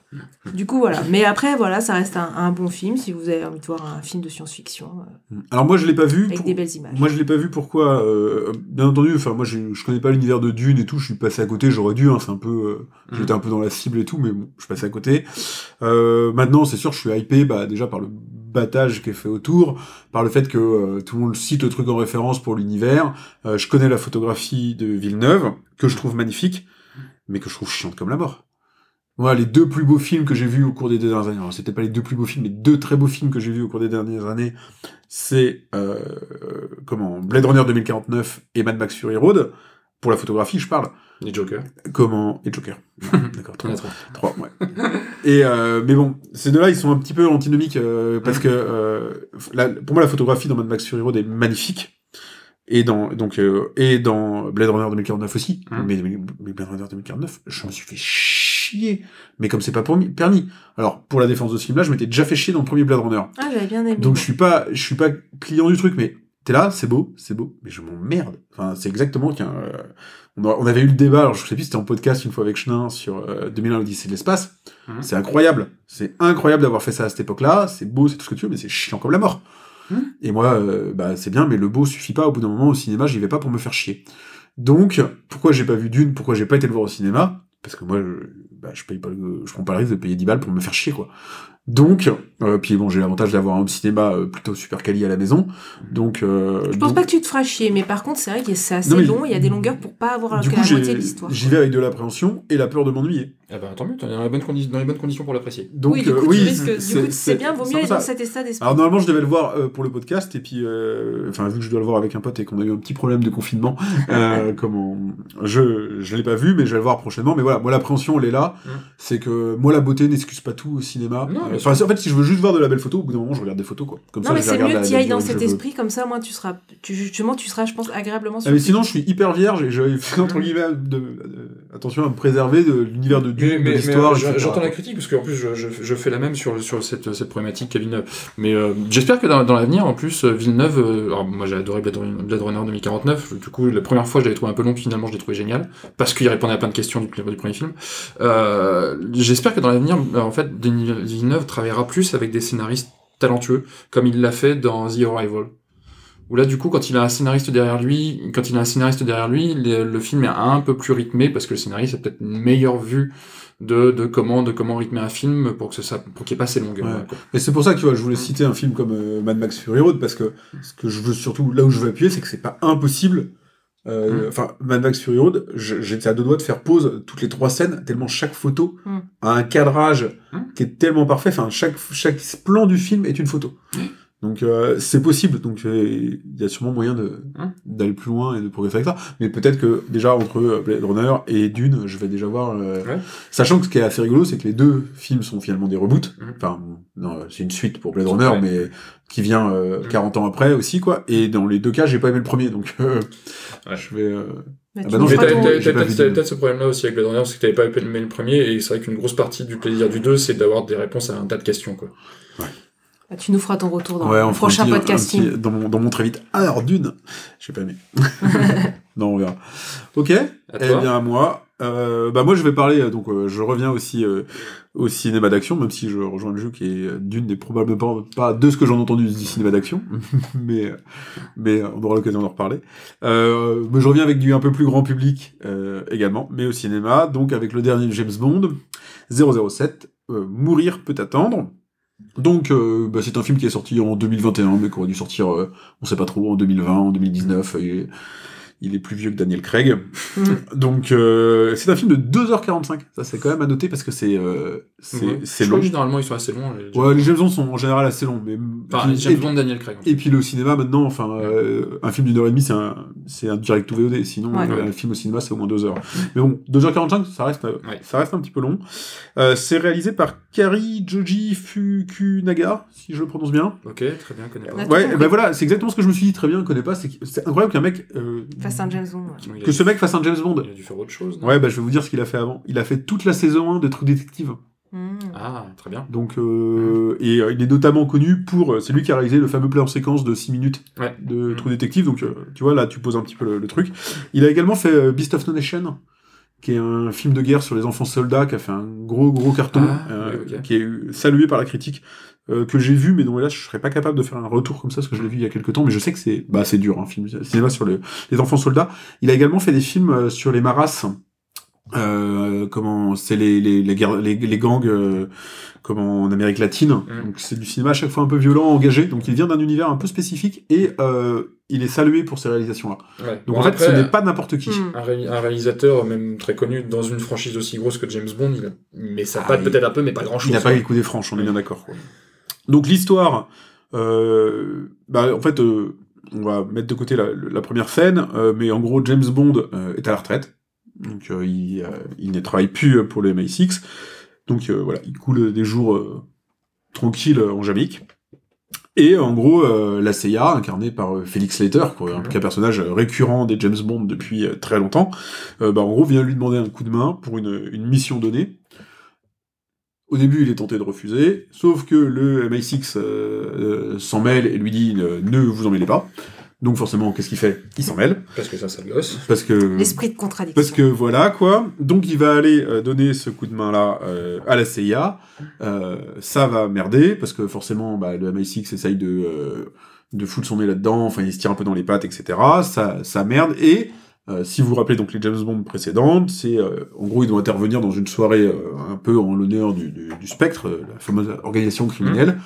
Et bah, ça, ça- à la surprise générale, ça ne va pas se passer comme comme on s'y attend. Et, et voilà. Et début de l'histoire, je- j'essaie de pas spoiler du tout quoi. Ouais. Donc donc voilà, il y a, ça va donner naissance à l'émergence d'un grand méchant et James Bond va aller convaincre le grand méchant, Combattre. Combattre. Le, ouais. Non, il va le convaincre aussi. Il y a toujours un moment où ils discutent à la fin. Comment Donc voilà, jusque là, tu vois, le pitch c'est du euh, gros James Bond euh, classique, Ouais. sans euh, sans grande nouveauté. Et tu as tous vu, enfin, t'as t'as le passif du James Bond. Alors j'ai le passif du James Bond euh, pendant le confinement. J'avais vachement de temps à perdre pendant le confinement, c'est incroyable. Euh, on a essayé de se refaire tous les James Bond depuis le début avec ma, ma compagne. Bon, on n'a pas tenu. hein. On a a trop. on a fait toute la partie euh, Connery, on a fait je sais plus quoi, puis dans les années 70 on a arrêté, on est passé directement à GoldenEye. Bon, mal nous en a pris hein, parce que c'est horrible. Mais euh, Pierce Brosnan, ça. donc, euh, mais on, en a refait quand même, euh, on en a quand même refait beaucoup, ce qui m'a un peu rafraîchi le- la mémoire. Donc voilà, donc on est sur un James Bond euh, à la base, euh, somme toute classique. Mhm. Alors maintenant, euh, ce que j'en ai pensé, alors en fait je je vais pas spoiler du tout. En fait j'ai, je crois que j'ai vraiment bien aimé. Et euh, pour le coup, enfin je m'y attendais pas. En fait j'attends, j'attends jamais rien d'un James Bond. Un James Bond, tu le regardes, je crois que sur le moment tu l'aimes pas, tu te dis toujours ah c'est plus un film d'action qu'un film d'espionnage. Mhm. T'es toujours un peu déçu, mais en fait, t'y reviens à chaque fois. Donc, tu vas, je vais pas avoir un James Bond avec, euh, tu vois, je suis pas, j'ai pas hâte ni rien. Et en fait, celui-là, il m'a plu. Il m'a plu, le, le rythme est bon pendant tout le film. Les 2h45, elle passe euh, crème, tu vois, tu Mhm. t'ennuies euh, jamais.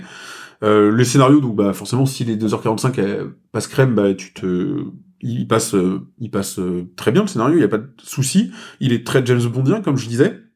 Mais, euh, et ça, c'est un peu propre, de toute façon, à l'ère Daniel Craig, j'ai trouvé plus creusé. Il y a toujours une épaisseur dans le James Bond de Daniel Craig n'y a pas dans les autres James Bond. Et alors là, pour comparer au vieux James Bond, vraiment, pour quelque chose qu'il n'y a pas du tout dans les vieux James Bond, euh, voilà, il y a une profondeur euh, au personnage, il y a des twists euh, dans le film que jamais t'aurais, enfin que t'as jamais vu dans un dans des James Bond antérieurs. Et ça, dès le, dès le Casino Royale de, de Craig, c'était amené. Ouais. Donc ça, il garde cette lancée-là d'un d'un James Bond qui a vraiment évolué. Euh, c'est un James Bond qui est beaucoup plus moderne et qui vit avec son temps. Enfin, euh, James Bond sexiste et, euh, et tout ça, c'est fini. On est vraiment sur... euh, en fait, on est sur un James Bond romantique. Euh, littéralement. Mhm. Donc euh, là, tu vois, sans spoiler, en fait, si vous vous rappelez, bah, c'était Casino Royale, hein, où, il, où il y avait toute une histoire avec Vesper, etc., et la mort de Vesper, qui d'ailleurs avait des échos dans les James Bond suivants. Là, on récupère un James Bond, donc il y a une nouvelle femme, euh, comment, et, euh, et ils font encore traîner euh, l'histoire. Ce fil rouge, là. Enfin, Le- fil rouge. ouais, ça, ils vont encore traîner l'histoire de Vesper parce que le film va commencer euh, par ça où en fait elle lui dit voilà si tu veux que nous on avance il faut que tu fasses le deuil de Vesper tu vois donc il y a cette continuité euh, d'un James Bond qui finalement dans sa vie n'aurait eu que deux femmes alors euh, qu'avant il en avait quatre par film donc tu vois il y a- il y, a forcément une différence qui, qui te rend le personnage de toute façon euh, beaucoup moins sexiste alors côté euh, James Bond pour qui dit James Bond dit gadget euh, là, les, alors j'allais dire les puristes pourraient être déçus. Sauf que dans les faits, si tu, si- justement, si tu prends les vieux James Bond, ceux de Sean Connery, il n'y a pas de gadget. C'est un truc qui est apparu euh, plus tard dans le James Bond. de Sean Connery, Ah, euh, la très voiture, peu. la, D- la DB5 avec des, des mitrailleuses. Alors justement, j'allais y venir. Ouais. parce que t'as une, t'as une scène de James Bond euh, avec une DB5 Mhm. et des mitrailleuses. Mhm. C'est la scène d'ouverture du film. Tu prends ta petite dose euh, de James Bond. Mhm. Alors, tu prends pas ta Old school. Tu prends ta petite dose de James Bond en DB5 avec des mitrailleuses. Bon, par contre, c'est pas ta dose de James Bond avec des Aston Martin parce que ça, c'est tout le film. ça, peu importe le pays où il soit et qu'est-ce qu'il fait, il en a Aston Martin. Ouais. Donc, euh, niveau placement de produit, Ouais. c'est, euh, par contre, c'est clairement, c'est assez impressionnant, quoi. Ouais, le mec, il prend son téléphone Nokia, plus personne n'a téléphone Nokia, De quoi. On, on le sait, James Bond, enfin, les- la, la franchise James Bond, ils prennent des gros gros chèques. Alors en ce moment, c'est euh, Aston Martin, à l'époque, c'était BMW. Ouais, voilà. Donc, bon, mais bon, il y a, il y a le gros clin d'œil James Bond, DB5 et, et mitrailleuse. Moi, ce que je regrette un petit peu, bah, c'est la disparition bah, du Q, euh, alors à l'ancienne, justement jusqu'à l'ère euh, Pierce Brosnan, euh, un peu vieux, Mhm. et euh, avec ses gadgets qui présentent tous ses gadgets. De rat de laboratoire. Ouais, et il y avait toujours, il y avait toujours cette blague de Q qui présente ses gadgets et de Bond qui fait de la merde. Bon, ça, ça n'existe plus, et Q maintenant, c'est clairement un informaticien. Et forcément, Ouais, il, est, depuis plusieurs films. il est moins rigolo. Bah, depuis l'ère Daniel Craig, hein, tout simplement, quoi. Bon, voilà. Ça, on peut être déçu, mais en soi, euh, ça, ça nuit pas particulièrement au film. Niveau acteurs, ils sont bons. Moi, je l'ai dit, je trouve que. Bah, en fait, moi, ma conclusion, donc là, l'histoire, euh, l'ère Daniel Craig se clôt. C'était son dernier James Bond. Je pense, pour moi, c'est peut-être le meilleur des James Bond.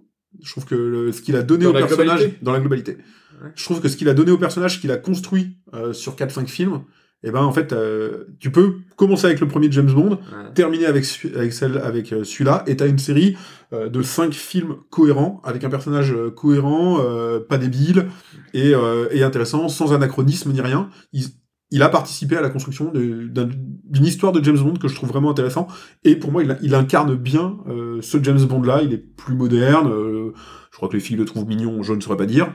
Bon, il y a toujours... fan. Il y a toujours un problème, c'est que James Bond, donc euh, Daniel Craig, il a euh, 55 ans, et dans le film, il est avec euh, Léa Seydoux quand on a 36. Donc ça, à un moment, il faudra que le cinéma euh, fasse son deuil euh, des mecs qui ont euh, 60 piges, qui sortent avec des nattes de 20, plus personne n'y croit. Mais James Bond, dans le film, il a vraiment. Il a 55 aussi, ou c'est Non, l'acteur non, non, non, non. Voilà, il, c'est est, ça. lui, il est un peu plus jeune. Euh, dans le film, il a pris un coup de vieux, hein, donc euh, tu, je pense que le sujet est pas clairement Mm. évoqué, mais si tu marques une différence d'âge, de toute Mm. façon... euh, donc voilà. Ça, pour moi, il y a y c'est c'est le next step dans le, dans Mm. le fait euh, de, de prendre des acteurs un peu, euh, un peu réalistes. Donc voilà. Mais, euh, donc voilà, je trouve que Daniel Craig est, euh, est bon. Et de toute façon, si tu vas regarder un James Bond maintenant, euh, enfin les premiers, enfin les Sean Connery pour le coup, ils ont très mal vieilli. Mm. C'est ringard, c'est sexiste, c'est raciste, et c'est une catastrophe en, en gros. hein. Donc, euh, donc voilà, c'est bien. Euh, Léa Seydoux, j'ai pas grand chose de particulier à dire. Franchement, elle joue bien son rôle, elle est convaincante, c'est une bonne actrice. Après voilà, il y a rien de grandiloquent euh, et d'incroyable. Alors, peut-être que je me suis fait avoir un peu par une actrice, un second rôle. J'ai trouvé que globalement, les, les seconds rôles étaient, euh, étaient bons aussi. Bon, euh, Félix Leiter, on le connaît, c'est le même acteur aussi depuis plusieurs films, mais c'est un, un mec qui joue plutôt bien aussi. Mhm. Ce qui est Q, M, bon, c'est pareil, ils sont dans leur rôle, on les, on les connaît. T'as euh, deux seconds rôles intéressants sur lesquels il faut s'attarder. Un qui, a une, un qui ne dure que 5 minutes, euh, mais qui, quelque part, marque l'évolution de James Bond. C'est en gros, bah, quand il est en Jamaïque, il se retrouve, euh, il a en contact une, euh, bah, une agente secrète de, de la CIA, qui est incarnée par une, une nana, bon, qui est canon, hein, clairement, c'est une œuvre d'art, la nana, là. Et, et au début, elle a clairement un rôle de potiche. C'est-à-dire que c'est son contact, et la meuf, elle fait que des gaffes, et, et, euh, dès qu'elle fait un truc bien, elle fait Ah, je suis contente parce que ça fait que trois semaines que je suis en, que je suis, en gros, je suis agent secret, et que j'ai eu euh, deux semaines de formation, alors euh, c'est ma première mission, je suis hyper contente. Et là, t'es là, c'est quoi cette grosse débile? Et en fait, la meuf, en 5-10 minutes de scène, en fait, elle, elle s'avère excellente. Et euh, tu vois, il y a une scène de baston, elle se bat hyper bien, machin et tout, et tu vois, même, même Bond fait, fait la blague. euh, et le mec, il fait trois semaines de formation, vraiment. Elle fait oui, bon, plus ou moins, quoi. Et euh, en fait, tu vois bien qu'elle a un skill qui est tout autre, mais elle a même un personnage. Alors, James Bondien, parce que c'est vraiment la belle femme. Tu vois qu'il y, a- il un tout petit flirt euh, entre eux. Ah, encore une fois, t'es dans des stéréotypes de James Bond où, euh, tu vois, le, en gros, elle, arrive chez lui, il fait Oh, on va pas dans votre chambre, tu vois, un truc comme ça. Mais non, ils vont pas dans la chambre. Et, assez rapidement, il, il lui fait des compliments parce qu'elle bosse bien, la meuf. Et toute cette scène-là est faite avec humour. Et voilà, c'est la dose d'humour du film sur 10 minutes. Mais j'ai trouvé que c'est marrant, mais ça m'a plu. Je dis, tiens, c'est rigolo. Alors après, par contre, le personnage disparaît complètement du film. hein. C'est euh, c'est un agent secret dommage, à, un lieu donné. Ouais. Après, je sais pas quelle ambiance ça aurait donné au film, tu vois, ça aurait pas donné la même chose. Mais j'ai trouvé le, le- le personnage intéressant. Et après, donc, t'as le vrai personnage secondaire qui pose toute la question de James Bond. C'est que euh, dans ce James Bond-là, euh, James Bond n'est pas 007. Et donc, à un moment donné, quand le MI6 justement s'en mêle, James Bond est confronté à 007. Et donc 007 dans ce James Bond, Ah, donc pour faire le passa- la, passa- la c'est passation. c'est Lashana Lynch, donc qui est une femme, une britannique, et Mhm. qui est noire. Et ça, je a pense qu'il y en a quelques-uns qui vont pas le digérer. Et franchement, c'est hyper bien amené. Euh, c'est, euh, il, il joue un moment, euh, voilà, il y, a, il y a des réunions, tu vois, dans le bureau euh, de M, où euh, ils sont là tous les deux, genre, euh, et euh, du coup, euh, 007, euh, c'est qu'un numéro, alors c'est qui Je peux l'avoir T'es- En gros, c'est ça, quoi. Et, euh, et la nana, elle arrive à imposer une sorte de nouvel agent secret, un peu plus moderne, qui Mhm. montre bien que James Bond est ragard et tout, mais avec un respect de... euh, ouais, on sait bien que vous êtes un monument. Alors au début, c'est quasiment un peu négatif, et puis tu vois, la meuf, elle, elle travaille avec lui, elle, euh, Ouais. gagne en respect. En plus, euh, Craig n'a- n'incarnant pas un James Bond complètement sexiste et compagnie, euh, c'est possible, tu vois, de le voir... très- D'ailleurs, tu le vois, du coup, qui travaille en collaboration avec quelqu'un d'autre, Mhm. et t'as deux 007 sur le coup.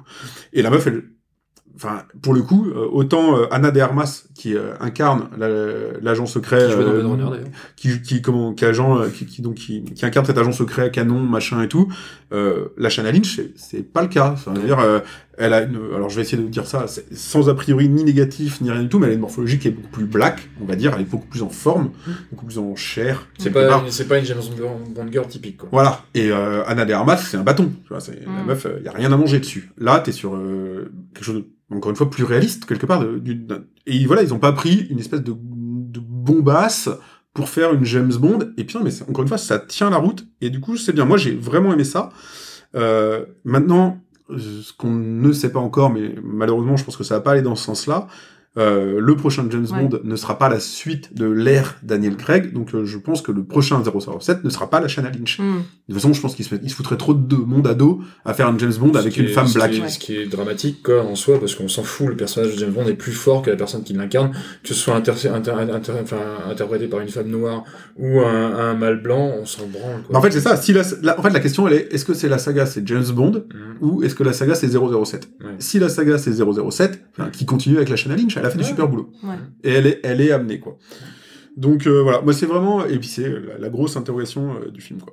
Donc voilà, je termine. Il y a deux twists dans l'histoire qui sont hyper importantes, mais je crois que vous l'avez, du coup, vous l'avez pas vu le film? Non. J'ai jamais vu aucun James Ah Bond ouais, de ma vie. Et du coup, je t'ai dit que celui-là, je voulais le voir et tu m'as dit, bah non, faut que tu regardes l'ère Ah, de Daniel Craig. Alors du coup, faut que je reprenne Daniel un petit Craig, peu. Bah, un là, petit peu a- voilà, pour les amateurs de James Bond, il y a deux gros twists euh, dans le film qu'on n'a jamais vu dans des James Bond, dont un qui est clairement la fin du film en plus, donc ça, je vous le spoil pas, mais vous- on n'a jamais vu ça dans du James Bond. Donc euh, voilà, pour tout, tu vois, j'ai plein de raisons qui, fait, qui font que euh, c'était une super, pour moi c'était une super ère. Non, parce que je suis pas un fan de James Bond, mais c'était une très bonne ère de 007, Mm. et, euh, et avec un film qui est clairement l'apogée de cette série-là. Ouais. Donc, euh, si vous avez vu les précédents, si vous avez aimé les précédents, bah, foncez. Si vous devez découvrir James Bond, bah, comme toi, bah, Je reprends tout des. Tout des... Surtout, ne mais j'étais de la team Mission Impossible, moi. surtout, euh, reprends pas l'air euh, Pierce Brosnan. Hein, tu nous, ça, Non, tu- non, mais je vais commencer ça- ça a direct mal avec Daniel ça. Craig, c'est bien. Si tu regardes un film des années 90, tu regardes euh, Cuisine et Dépendance, c'est mieux que. mais ouais, franchement, euh, franchement c'est pas mal. Moi, je le regarderai. Après, je suis pas, je suis pas un très grand fan de, de Daniel Craig comme James Bond. Euh, je trouve que les films sont un peu trop axés action, voilà. Euh, mais j'ai pas énormément de reproches à leur faire. Je, je- j'ai de la sympathie. Je pense que je suis pollué par ma sympathie pour euh, pour le James Bond de, de Sean Connery. Alors en effet, c'est vrai que maintenant euh, lui enlever son côté sexiste, euh, un poil raciste en effet, et tout ça, ce serait pas un mal. Mais l'acteur en lui-même, je suis tellement marqué par Sean Connery en James Bond que j'ai du mal avec Daniel Craig. En fait, j'ai du mal depuis une scène de Casino Royale où on voit James Bond marcher au ralenti sur la plage avec les muscles saillants. J'ai trouvé ça ridicule. disparu, ça. Ouais, j'ai trouvé ça ridicule et ça m'a ça m'a pollué le, le personnage de. Alors, je, je me rappelle pas de ce plan-là, mais clairement, c'est pas présent. Dans Ouais, voilà. Et du coup, du coup, depuis, depuis ce plan-là, j'ai du mal à aimer Daniel Craig en James Bond. Mais il y a des qualités dans ses films, et en effet, ils savent faire un film d'action. Alors, c'est pas un peu trop curseur poussé vers l'action Eh ben, pour moi, mais euh, C'est c'est intéressant parce que c'est un reproche que depuis les Brosnan, euh, je faisais au James Bond et c'était vrai même sur un Casino Royale et autres où je sortais en me disant j'ai clairement vu un film d'action. Ouais. Et euh, je dis pas que c'est pas le cas, mais c'est pas ce que je me suis dit à la non, non, mais ils arrivent, à, ils arrivent à ajouter quelque chose, on est bien d'accord. Hein, c'est pas qu'un film d'action, il y, a, il y a quelque chose en plus. Quoi. Là, là, franchement, il- bah, tu le regarderas et on en reparlera. euh, bah, Il y a un vrai corps au personnage, c'est-à-dire que il est plus juste en mode euh, je saute sur tout ce qui passe Mm. et, euh, et je tire dans tous les sens. Mm. Il est confronté à des problèmes vachement plus existentiels. Mm. Et du coup, il est t'es obligé, t'es obligé de donner du corps au personnage. Ouais. Mais après, euh, après, Daniel Craig, euh, en James Bond, il a sa cohérence. D'ailleurs, il y a plein de gens le disaient, euh, quand tu lis les bouquins, James Bond, c'est pas, c'est pas un coureur de jupons qui fait des blagues, quoi. Mm. Euh, mais j'avais de la sympathie pour Sean Connery. Je trouvais qu'un James Bond qui alliait cette espèce d'action avec un peu d'humour, je trouvais ça, je trouvais que la balance était hyper bien faite. Donc c'est pour ça que j'ai de la sympathie pour ces films-là. Après, t'as déjà revu un Sean Connery. Ouais, ouais, ouais, mais il y a, y, a, y a quelque chose, quoi. A Moi, j'ai le meilleur souvenir de Timothy Dalton déjà. De... Ouais, ouais. Ça, ça n'a pas forcément été mon préféré, quoi. Mais on venait j'ai entendu des critiques du coup sur le James Bond, qui, il y en a, ils disaient l'inverse, c'est que justement, c'est dans l'ère dans laquelle on vit, bah justement, James Bond, il a plus le droit de regarder une femme, il a plus le droit de ci, il a plus le droit de ça, et que c'est presque, c'est Euh. presque trop, trop cassé, parce que bon, d'un côté, oui, il faut, il faut respecter parce que l'ère a changé, mais il y en a qui justement reprochaient ça en disant, bah Parce qu'ils sont bloqués sur l'image de. Sean Connery. il y a des réacs. bah non, mais c'est vrai que Ouais, d'un c'est côté, enfin, voilà, maintenant, il y a plus le droit de dire ci, il y a plus le droit de Bah, faire ça, c'est ce il que- faut c'est ce que je disais pour moi. ça- alors, ça met euh, des contraintes. Alors c'est sûr que par rapport à avant, oui, il fait pas des blagues, machin et tout, mais c'est encore présent puisque euh, euh, quand il rencontre les deux second rôles, les deux James Bond girls, que sont Anna de Armas et euh, Lashana Lynch, Mm. euh, il y a il y a cette tentation Mm. de, de la blague. Mm. Tu vois, euh, Lashana Lynch, en fait, euh, clairement, elle arrive chez James Bond, tu vois, en gros, elle fait un tour de la maison, euh, tu vois, pour inspecter, et ça, ça finit dans leur chambre, quoi. Et euh, c'est pas du tout spoil, la, la meuf, elle a une, une perruque, et euh, tu vois, elle l'enlève, et James Bond, il la regarde, il fait, ouais, je pensais pas que vous enlèveriez ça en premier. Donc tu vois, il y, a, Ouais, ouais, y a- il y a la Mm. blague, mais elle est pas en sous-vêtements, la meuf. Donc il y a la blague, il y a le personnage euh, séducteur de, de, de James Bond. T'as des références dans le film à plusieurs moments. Euh, tu vois, tu as un plan où il fait quelque chose, il parle avec tu sais pas trop qui, je me rappelle plus. Et euh, t'as deux nanas qui en discutent, qui discutent de lui. Et euh, t'en as une des deux qui fait, euh, bah c'est Moni Pini, je crois. Moni Pini qui est euh, en gros l'amoureuse de James Bond depuis euh, l'époque de Sean Connery, quoi. Et euh, Kelly, euh, bon, il fait cet effet-là. Enfin, quelqu'un, il y a une autre nana qui rentre dans la salle et il fait, mais il fait cet effet-là à toutes les femmes. Donc, tu vois, il y a toujours ce Mm. côté séducteur Oui, de James Bond.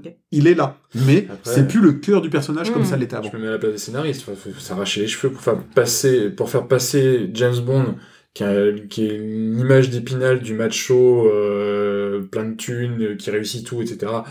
Dans les années 2020, ils ont, Eh ben- ils, ont, dû- ils, ont, dû- ils ont dû vraiment se prendre la tête. Ouais. Eh ben, elle s'est transformée. Ouais, tant mieux. Tant mieux.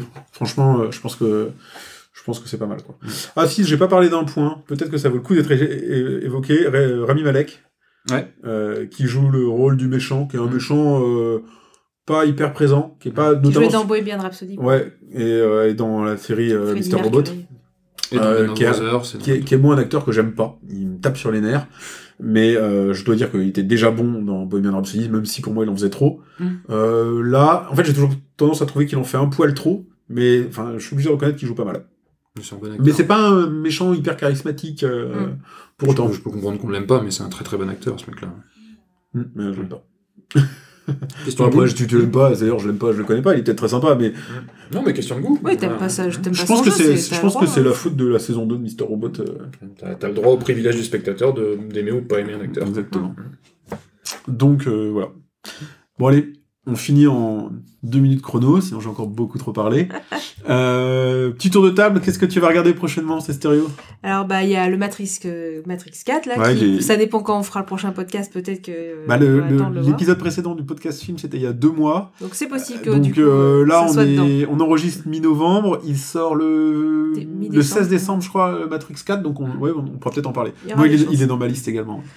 Et euh, il y a The Phaser que j'aimerais bien voir avec Anthony Hopkins qui a Ah, énormément de qui est des critiques euh, folles Ah, tellement il- son jeu d'acteur est bon et tout. Donc euh, ça ça Anthony fait Hopkins, il est plus tout jeune. Hein. Ah, mais justement, là, c'est parfait. Apparemment, il joue, enfin, il joue le rôle d'un père euh, aigri euh, avec Oui, sa fille qui doit ouais qui sa fille doit s'occuper de lui et apparemment enfin En fait, c'est l'histoire d'un, d'un, d'un, vi- d'un vieux qui a Alzheimer, quoi. C'est la, la, la, la- enfin, ça vient d'une pièce de théâtre, je crois, qui était réalisée par un Français, en plus, mise en scène par un Français. Je crois que le metteur en scène français a réalisé le film. Avec euh, Anthony Hopkins qui jouait dans la pièce, quoi. Et apparemment, c'est carton, quoi. Anthony Hopkins, il est pile, il est pile, il est en plein centre de la cible, quoi. D'accord, ok. Et du coup il y a c'est alors je suis pas sûre du titre mais c'est un, c'est un- le lion et le tigre ou le tigre et le lion un truc comme ça où on voit une fille qui va s'occuper de de de de- de- d'animaux euh, bébés un petit peu qui est euh, pas une suite mais qui est le même réalisateur qui a fait Mia et le lion blanc que j'ai vu récemment aussi où du coup euh, c'est c'est joué avec des animaux euh, je crois que c'est des vrais en plus et voilà ça a l'air ça a l'air familial ça a l'air d'être un beau film les Elle a un critiques sont très univers bonnes qui reste à explorer. et euh, non ça a l'air très très bien Ok. Ok. Euh, moi que j'ai coché à voir, bah, du coup, Matrix, évidemment, parce que j'avais été fan des, des premiers, des premiers Matrix. Des Euh, trois? Pas des trois, non. Mais bon, c'est fan. Quand tu, enfin, à l'époque où il est sorti, Matrix, moi Ah bah, j'avais- j'avais 15 ans, donc Ouais, forcément, oui. j'ai- tu peux que pas- être fan à 15 ans. Pas 15 ans, il est sorti en 99. Et bah, j'avais un peu plus, ouais. faut pas le dire faut pas le dire reste dans ton souvenir Euh, Il y a The Batman qui va sortir. J'ai pas encore trop regardé les piges ni rien, etc. Mais j'ai tendance, à faire, j'ai tendance à faire confiance à Robert Pattinson. Ah qui ouais, reprend tu- le rôle. toi tu fais vraiment, pardon, Oups, j'en perds mes mots tellement tu fais confiance à Robert Pattinson. Ah, je trouve, je trouve le film Millennium. Enfin, c'est pas Millennium, c'est les machins. euh, Twilight. Twilight, complètement à chier. J'ai pas vu toi. Mais, mais Pattinson, a- c'est indéniable. Il choisit très très bien ses films et il, il prend des. Vas-y, fais une liste là? Non, c'est impossible. Deux. Deux ah oui, ça, je- ça me. Dans quoi il a joué dernièrement? Non, ça va pas me revenir comme ça, mais je sais j'ai pas besoin d'avoir d'avoir un film en tête pour me dire que je me suis déjà fait la réflexion que Pattinson choisissait bien des films. Le Roi, tiens par exemple, où il a joué. Mais il joue bien dedans. Je suis mitigé sur le roi. Non, mais il a, enfin, c'est c'est pas, tu vois, Reynolds, on, l'a- on, aime, la- on aime le type, on peut quand même largement questionner sa, sa, sa filmographie. Pattinson, t'es pas obligé d'aimer le type et tu, tu peux. Ah, je vais, je vais parler après d'un mec dont on peut questionner la filmographie. Moi, justement, ça me fait peur quand je vois Pattinson Batman. Je moi, justement, ça m'interloque. Le film, Ah, j'irai le, voir, le, mais. le, euh, le Pattinson de Twilight, enfin, ça date, quoi. C'est plus ça du tout, hein. Non, non, je, non, mais je me mais doute. le mec, euh, mais- c'est le gars qui joue le roi dans Le Roi. C'est un gringalet. Non, il joue. euh, ça, Bah oui, c'est pour ça, ça, je suis d'accord que ça, du coup, dans, Bat- Chalamet. dans Batman. euh, Ça, c'est Timothée Chalamet. Non, Pattinson, il joue, il joue le roi français. Ouais, je. Oui, enfin, il est quand même pas. euh, c'est pas, il est pas costaud, costaud, le gars, quand même. Du coup, dans Batman, enfin, je sais pas, moi, L'un des meilleurs, l'un des meilleurs, Après, l'un des Batman, meilleurs euh, Batman, c'est Michael Keaton, et Michael Keaton, il est taillé dans un sucre. Hum. hein. Hmm, Batman, c'est tout, tout est dans l'armure. hein. Oui, complètement. ouais. C'est faut, enfin, Oui, mais après c'est- les Batman juste- qu'on a vus de Nolan, tout ça, enfin, c'est- c'est c'est- c'est dur quand même de reprendre le Mm. costume. euh, Ouais. non, c'est À très voir. bien, une autre direction, c'est très très bien. Bon, de toute façon, les Batman, c'est quasiment reboot à chaque fois, donc tu Hum. peux. Et du coup, il y a Gal Gadot qui joue dedans, je crois. Ah, j'en sais rien du tout. Je sais pas. Dans le dans Red Notice Galgado, c'est une caricature d'Angelina Jolie quoi. Ah, Ouais. c'est vrai. C'est du copier-coller. hein. Euh, Qu'est-ce que j'ai coché, coché d'autre? House of Gucci. Parce que l'histoire de la maison Gucci, c'est un, c'est un polar, c'est un polar et réalisé par euh, merde, j'ai un trou de mémoire.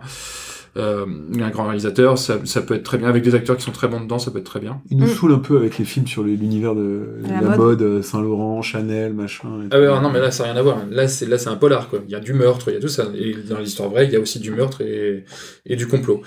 Euh, et SOS Fantôme, parce que réalisé par le fils de, de, de Ivan Reitman, forcément, je vais lui donner sa chance, quoi. Effectivement, il est dans mes films à voir, celui-là aussi. Je l'ai pas mis dans la liste aujourd'hui, puisque tu vois, je suis passé devant et. En fait, les- la- le dernier SOS Fantôme là, avec, Avec les nanas filles. était tellement mauvais. C'était, c'était, c'était une bonne idée. Enfin, on va, on va dire qu'on est réac parce que c'est pas parce que c'était des filles dedans. Le film était- que c'était mauvais. le film était pas bon quoi mais là là là du coup le, le SOS fantôme avec les quatre filles c'était pas du tout Ivan c'était pas Jason Reitman euh, là c'est c'est Jason Reitman qui est le fils de Ivan Reitman qui est le réalisateur des deux premiers SOS fantôme Euh, il y a des acteurs qui reviennent Ça veut a- rien dire hein, quand Will Smith fait des films avec ses films, avec son fils. non mais Ja- Jason. Jason Reitman euh, j'ai pas sa filmo devant moi je l'ai lu l'autre jour et il a une filmo qui est pas mal du tout c'est un mec qui fait Non mais moi je vais, je vais le voir hein, clairement, mais euh, je veux dire les derniers c'était c'était un peu trop laborieux. Ok. Voilà après le reste c'est des séries donc on verra plus tard Ouais. Bah, moi de mon côté, bah, j'avais noté pareil euh, Matrix 4. Impossible de passer à côté. Mm. Je pense que Matrix, en plus, c'est- à l'époque, c'était le premier DivX qu'on avait. euh, c'était- Ah. C'était juste de la folie. euh, Tout était, euh, tout était cohérent, tu vois. Donc euh, pour moi, c'est un monument de ma culture cinématographique euh, que j'ai prévu de voir euh, récemment. Un que j'ai pas vu et qui sort en VOD le 24 novembre, c'est Camelot. Donc, ah oui ok euh, moi je l'ai vu du coup au cinéma Ouais, donc, euh, ben, moi je l'ai pas vu, mais il sort euh, en VOD le, le 24, donc je pense que je vais le voir assez rapidement. Euh, The French Dispatch que j'ai noté de Wes ouais, Anderson ouais, à si, voir également. Dune, qui est, voilà, qui Ouais. va tomber dans les jours qui viennent de mon côté. Et le dernier, justement on parlait de, de- d'acteurs à la, à la filmographie questionnable. Mhm. Euh, j'ai noté de voir Pig Je connais pas. de Nicolas Cage. Enfin, pas de, avec Nicolas Cage. J'aime bien, moi, Nicolas Cage. Ah, il, a fait, il a été des deux côtés du spectre. Il Ah non, fait- non, il, il en fait, il est des, il, est- il a pas été, il est des deux côtés du spectre. C'est-à-dire que euh, Nicolas Cage, il le dit lui-même, il, il- en fait, il, fait une collection de navets incroyable, C'est du nanar quasiment, c'est tellement Avec mauvais que c'en est bon. Excellent film à côté. Et à côté de ça, il va faire de l'excellent film. A priori, Pig serait dans la catégorie de l'excellent film. Mhm. Euh, L'histoire, en gros, c'est un mec qui a décidé de vivre en autarcie et euh, il a, il vit tout seul dans la forêt avec son cochon chasseur de truffes. Et un jour, euh, son cochon chasseur de truffes se fait enlever. Voilà, ceci est un film avec Nicolas Cage. Le pitch, franchement, ça fait peur un petit peu quand même. hein. Ah, mais alors là, t'as envie Enfin, moi, vois, j'ai envie d'y Avec, aller. avec Nicolas Cage, c'est tellement lunaire Voilà. comme pitch que oui. J'ai envie d'y aller, et euh, voilà, mais bon, c'est dans la filmographie du gars, euh, où de toute façon, il peut faire tout et n'importe quoi. A priori, c'est genre une nouvelle brique dans le, dans le tout, et je pense que ça, ça se regarde, quoi. Ouais. ouais.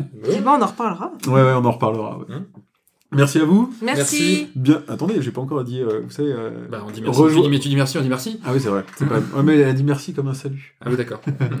Comment retrouvez-nous sur le site, nos critiques sont sur le site globalement Euh, et venez euh, rejoignez-nous sur Discord pour échanger avec nous, réagir. Vous êtes d'accord, pas d'accord On est là pour en parler, on sera ravis d'en discuter avec vous.